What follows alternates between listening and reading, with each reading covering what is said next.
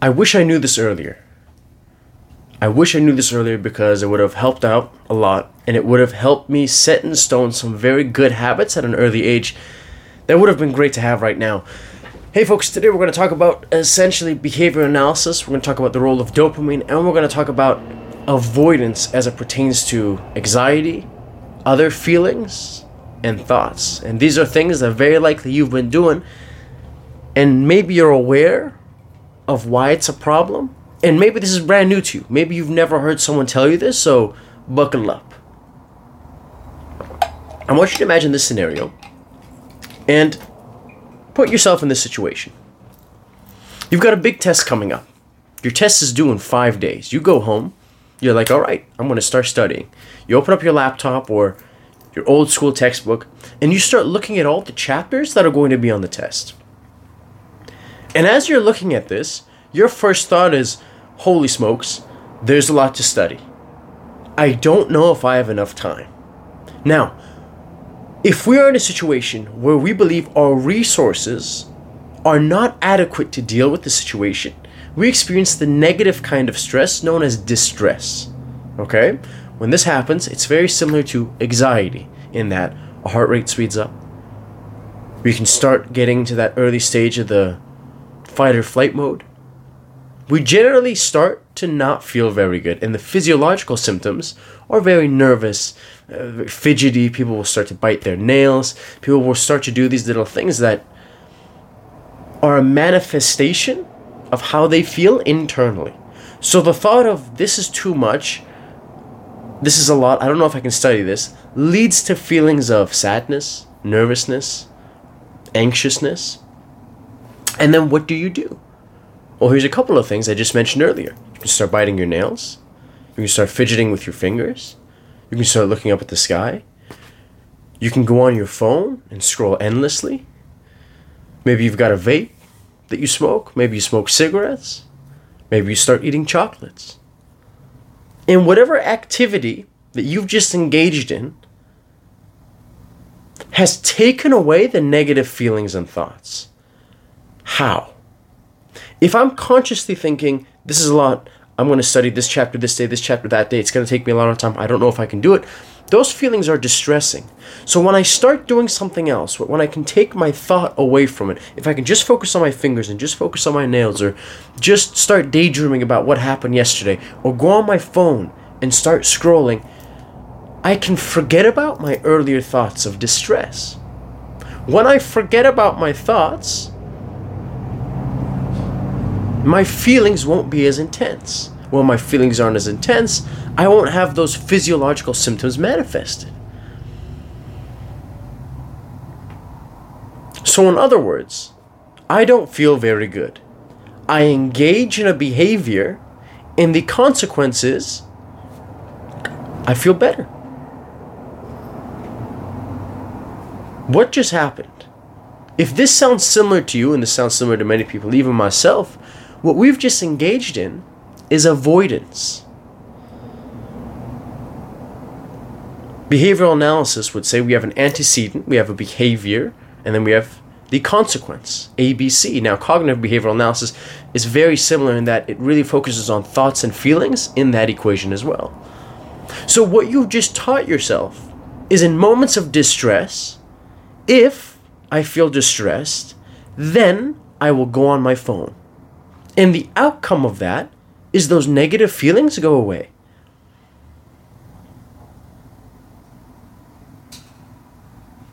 And because those negative feelings go away, I have just reinforced the behavior of going on my phone. If whenever you get nervous, you have to smoke a cigarette, you're going out on a first date, you're feeling pretty nervous. So you smoke a cigarette, it calms you down, and then you sit down at the date, you feel a lot more relaxed. What did you just do? Your brain just went, oh, when I feel nervous, I just have to smoke a cigarette and then I'm calm. Like, that's the solution. My friends, we're talking about two things here. As I'm saying this, I want you to think about avoidance and I want you to think about dependability. And let's throw a third one in there. Uh, what, what did the, the gentleman call it? A three piece and a soda. So we've got avoidance, we've got dependability, and we've got tolerance. And this, my friends, can become a dangerous cycle which perpetuates. Why? What I'm teaching myself, especially if I get into things like, and look, when I say this, I don't want to shame people who smoke, I don't want to shame people who scroll on their phone. It happens, whatever it might be. It might be chocolates for you, it might be a particular snack that you love, it could be pornography, whatever it is, but there's something that you engage in that takes the negative thoughts away, right? And what we what we're telling our brain is, hey, this is what we're going to do. Whenever I feel stressed, I'm going to rely on this. Whenever I feel angry, I'm going to rely on this. And our internal feelings of distress and sadness and anxiety, what we're teaching ourselves is I'm going to rely on something externally. So if I'm doing homework and I feel stressed, I'll just scroll on TikTok for 20 minutes and it'll make those feelings go away. Problem solved, right? What's so wrong with that, Dan? What's the problem? It's working. It's making me feel better. What if I told you I knew somebody who had suicidal ideation? He had thoughts about taking his life. And then one day I meet him and he goes, Dan, I'm doing a lot better. And I go, Great. Well, what, what's changed? Well, I drink a lot of alcohol now. And when I drink alcohol, I don't have those feelings anymore. I don't have those thoughts anymore. What do you do? Do you tell him to stop drinking? Do the thoughts come back? Do you applaud him and tell him to continue drinking? So, I know I'm, I'm exaggerating here, and it's not the same thing. Going on your phone for 20 minutes is not the same thing as, as drinking, obviously, obviously. But what we recognize is instead of, instead of learning how to tolerate a feeling, how to manage a feeling, how to cope with our anxiety, we rely on external stimuli. Look, if you feel anxious about something, you got into a car accident way back when, or a friend of yours did, and you're really terrified of getting in a car and driving. If you feel anxious, there's two ways to go about it. One, a method is called systemic desensitization, if I'm not mistaken, which is we slowly, gradually expose you to the thing that you're afraid of. So we start thinking about driving. We start looking videos of driving. You walk up to a car and touch it. You walk into a car and you sit down even though the car is off in the passenger seat. Then you do the same thing in the driver's seat. Then you just turn the car on. That's all you do. So you start working your way up, right? And one of the basics of this at the very, very beginning is you think about the thing that makes you anxious. You imagine it. And then when you feel anxious, this is going to blow everybody's mind. Ready? You're going to do nothing. You're going to do absolutely nothing. Because what we've been so programmed to do is oh, the moment I feel uncomfortable thinking about work, I'm going to smoke. Or I'm going to eat this chocolate. Or I'm going to pick at my skin. Or I'm going to do something so I, so I stop thinking about it. And we lean on external things to help us with how we're feeling internally. Right? So there's two ways to go about it. One is you feel anxious. Imagine the thing that makes you anxious. Now sit there and do nothing. Do, do not distract yourself. Don't start thinking about tomorrow. Don't start thinking about exciting things. Think about the thing that makes you anxious. Again, not 24 7 because that's ruminating. You want to be careful for a small period of time. Now compare that to you come to me, you say, Daniel, I feel anxious. I write you a prescription to a couple of anxiety pills, a couple of benzodiazepines, and your anxiety lowers. And you go, Daniel, this is amazing. I feel great. I don't have anxiety more because of this medication. Awesome. This is amazing. Which one do you think is easier?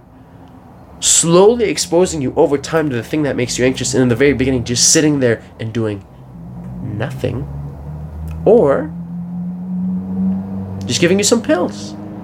Well, obviously, Daniel, pills are a lot easier. Pills are super easy. I get to take them, boom, I'm good. I feel good. You do.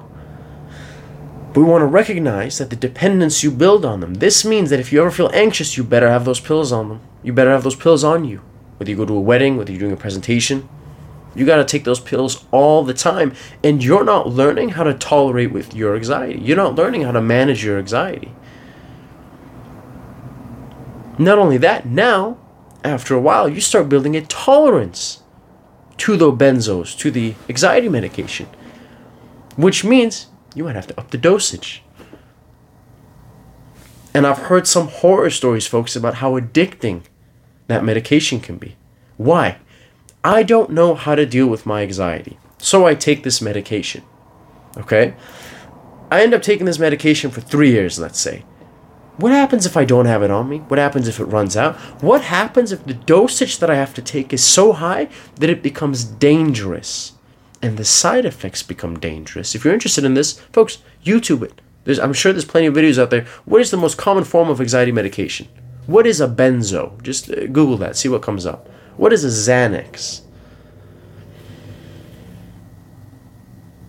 Years ago, when I was in high school, I had a sort of inkling about this idea, and we would, being young men, as young men do, we were talking about alcohol and the benefits of alcohol because it relaxes you a little bit and it makes it easier to talk to people, especially people who you're attracted to.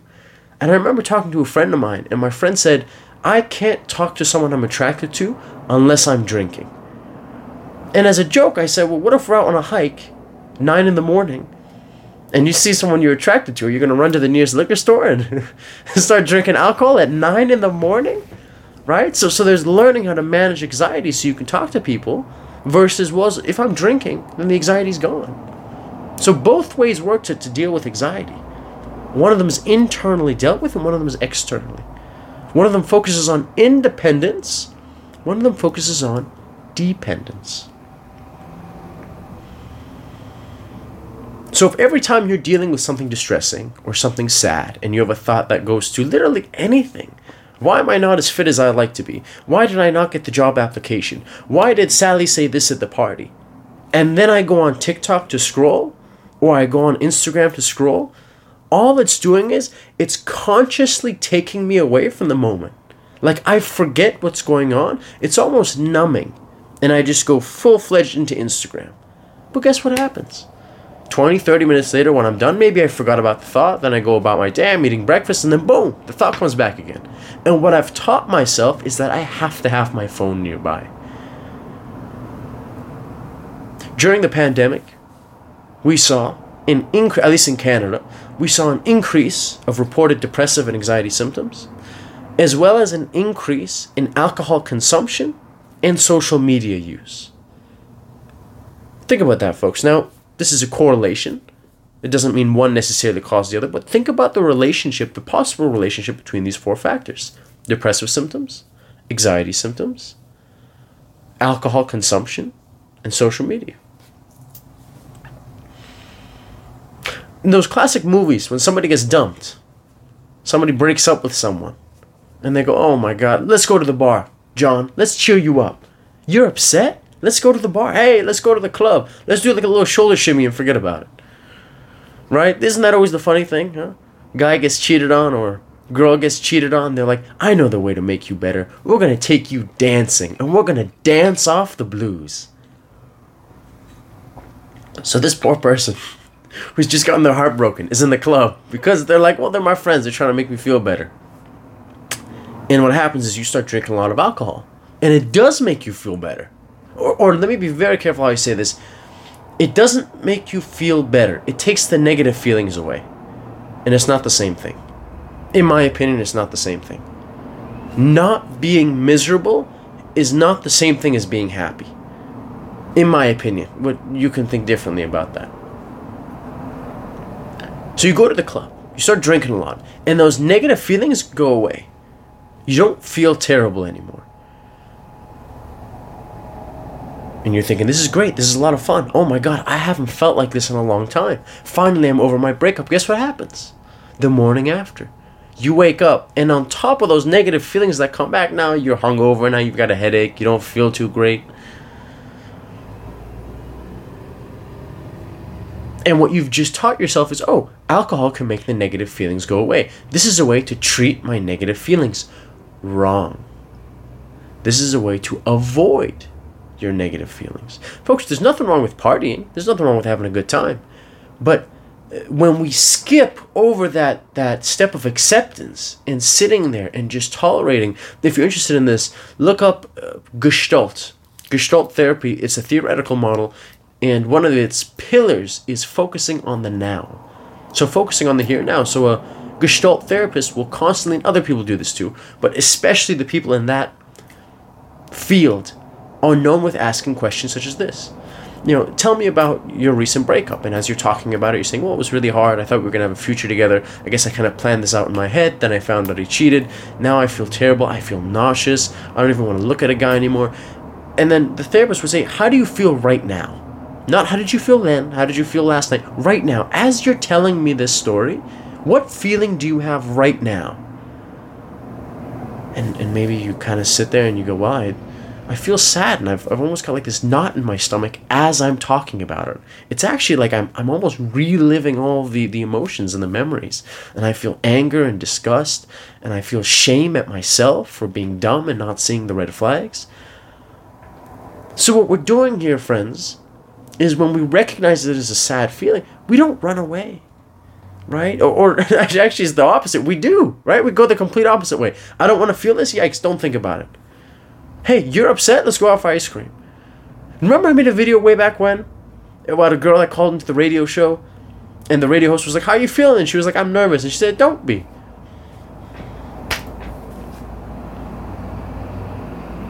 Hey, my f- family member just passed away. Let's go to the gym. You, I, I told you a loved one passed away and you want me to do bicep curls? Really? And God bless your friends and family, man. They don't know any better, right? Most people don't. And I don't. I just, as soon as I learn something interesting in a lecture, I come out and share it with you so that you can learn to, to better respond to other people. But most importantly, first and foremost, to better respond to yourself.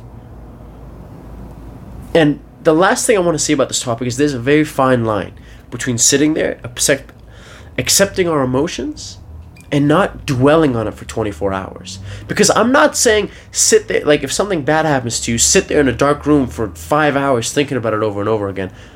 Folks, I don't think that's a healthy way to go about it. There has to be an in between.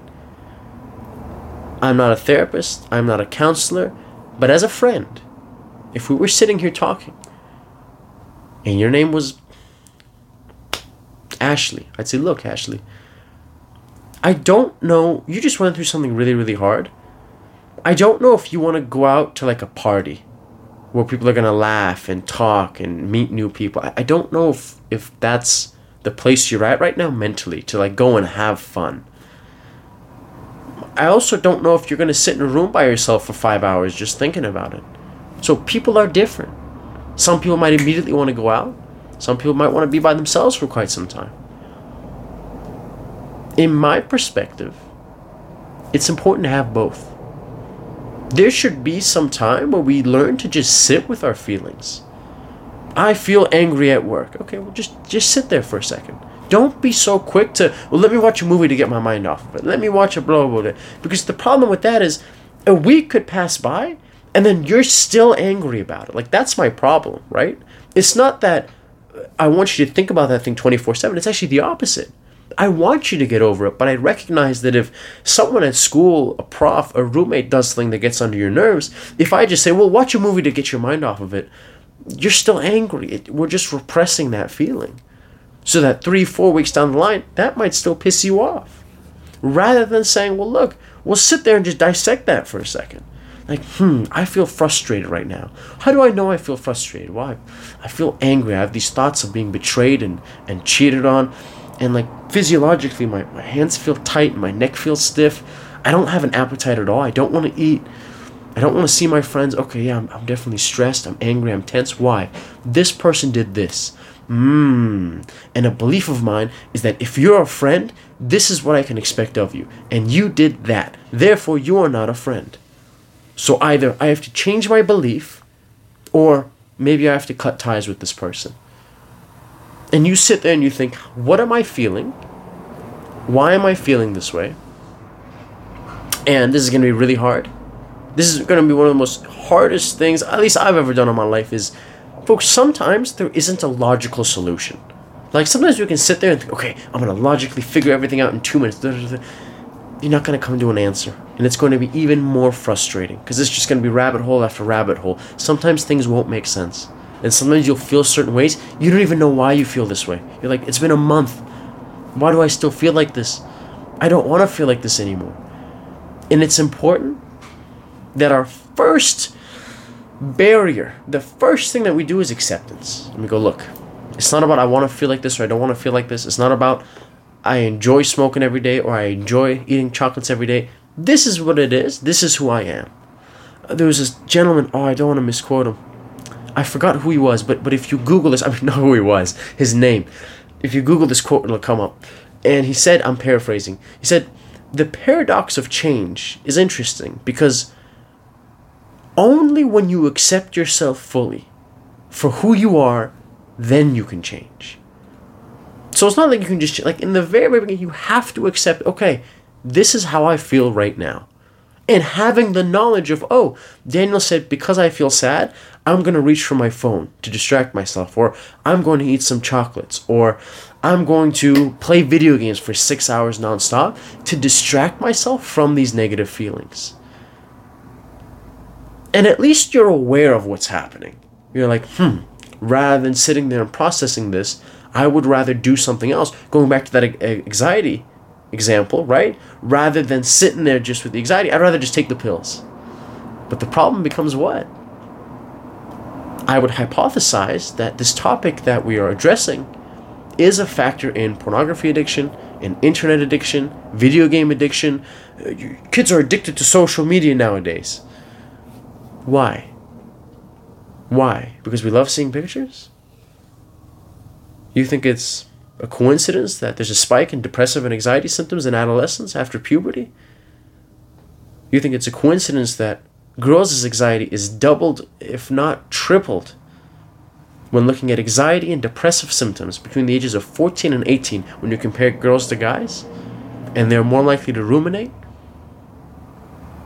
You could make a case, I'm not saying this, but you could make a case that if I'm a young girl who's 15 and my anxiety is through the roof, and genetically, and I'm going to be higher in neuroticism on average, my tendency to have negative emotions is higher than a boy. And I'm going to ruminate and I'm going to think about it non stop. Not in the way that I said earlier, where it's like you sit there, you accept it, and like, look, I, I recognize mine is a little bit uh, idealistic. Like, it's a lot harder than I'm making it out to be. But ruminating, like you're sitting there just for hours upon hours, and it's all you can think about. And you know how in the beginning of the video I said we're so quick to distract ourselves? Well, the opposite, folks, isn't good either, right? I said that too, where we're, we're so stuck in that mode that then we can't go to the gym. We can't go out with our friends. We can't even watch a movie because we're, that's all we can think about. And it's too extreme on this end, which isn't any better than being too extreme on that end. So you're a 15 year old girl who experiences a lot of anxiety. You begin ruminating about it. You and your best friend start to co ruminate, meaning you both sit there and you say, You think your day sucked, my day sucked. And they say, You think, blah, blah, blah. Well, last week this terrible thing happened to me. And how do you feel afterwards? Not good. So thank God we have our phones to make the negative thoughts go away. And then we say, Why are kids so addicted to social media? Hmm. Questions, questions. The world is complicated, my friends. There's a lot of things to learn. There's a lot of new theories that are shared with the world. There's a lot of theories that are debunked and that I have contrary evidence. It is our role to become aware of these theories, to become aware of these ideas. If you're interested by what I've talked about today, look up B.F. Skinner, look up things like reinforcement and reinforcing behaviors, which is essentially what we do. When I feel terrible and I go on my phone, and then those feelings go away, I'm reinforcing going on my phone because I'm like, oh, it works. It's a good thing to do. So, B.F. Skinner, reinforcement, ABCs in behavioral analysis. If those things are interesting for you, you should definitely look them up on YouTube. There is so much knowledge out there, it is at your fingertips for free. And you can press on videos about people who are experts in their fields who would be happy to share that with you. Thank you very much for listening, everybody. Take care of yourselves and stay safe. Bye bye.